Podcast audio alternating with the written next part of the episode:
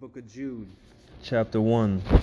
Jude, the servant of Jesus Christ and brother of James, to them that are sanctified by God the Father and preserved in Jesus Christ and called, mercy unto you, and peace and love be multiplied.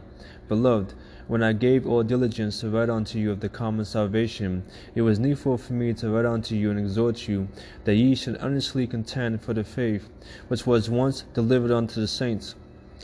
For there are certain men crept in unawares, who were before of old ordained to this condemnation, ungodly men, turning the grace of our God into lasciviousness, and denying the only Lord God and our Lord Jesus Christ. I would therefore put you in remembrance, though ye once knew this, how that the Lord, having saved the people out of the land of Egypt, afterward destroyed them that believed not and the angels, which kept not the first estate, but left their own habitation, he hath reserved in everlasting chains under darkness unto the judgment of the great day. Even as Sodom and Gomorrah and the cities about them in like manner, giving themselves over to fornication and going after strange flesh, are set forth for an example, suffering the vengeance of eternal fire. Likewise also, these filthy dreamers defile the flesh, despise dominion, and speak evil of dignities. Yet Michael the archangel, when contending with the devil, he disputed about the body of Moses, durst not bring against him a virulent accusation, but said, The Lord rebuke thee.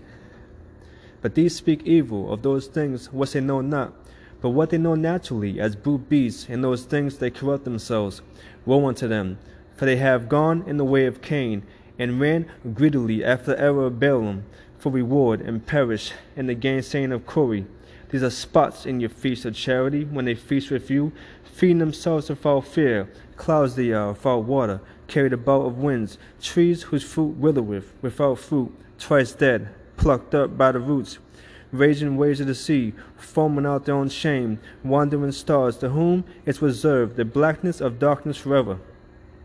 And Enoch also, the seventh from Adam, prophesied of these, saying, Behold, the Lord cometh with ten thousands of his saints to execute judgment upon all, and to convince all that ungodly among them of all the ungodly deeds which they have ungodly committed, and of all the hard speeches which ungodly sinners have spoken against him.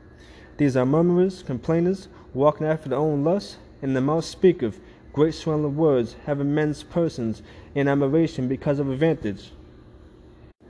But, beloved, remember ye the words which were spoken before of the apostles of our Lord Jesus Christ how that they told you there should be mockers in the last time who shall walk after their own ungodly lusts. These be they who separate themselves, sensual, having not the Spirit. But ye, beloved, burden up yourselves on your most holy faith, praying in the Holy Ghost.